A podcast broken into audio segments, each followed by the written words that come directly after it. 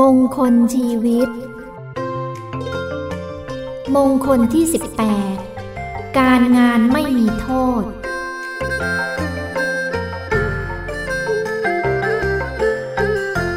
อนาวัชชานิกรรมานิ เอตามมังคลมุตตมัง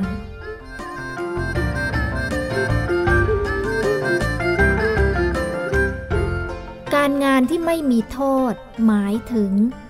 การงานที่ใครๆ นินทาติเตียนไม่ได้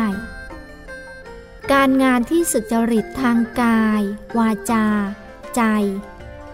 มีการสมาทานองค์อุโบสถศีล หรือการทำความขวนขวายกิจที่เป็นประโยชน์ เช่น ปลูกสวนและป่าเป็นต้น ชื่อว่าการงานไม่มีโทษ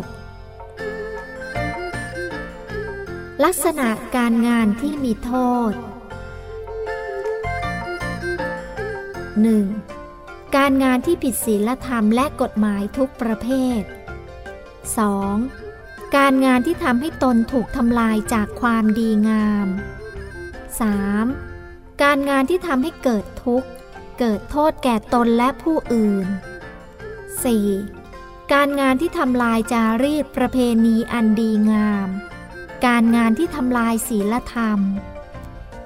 ส่วนการงานที่ไม่มีโทษ ก็มีลักษณะตรงข้าม กับการงานที่มีโทษนี้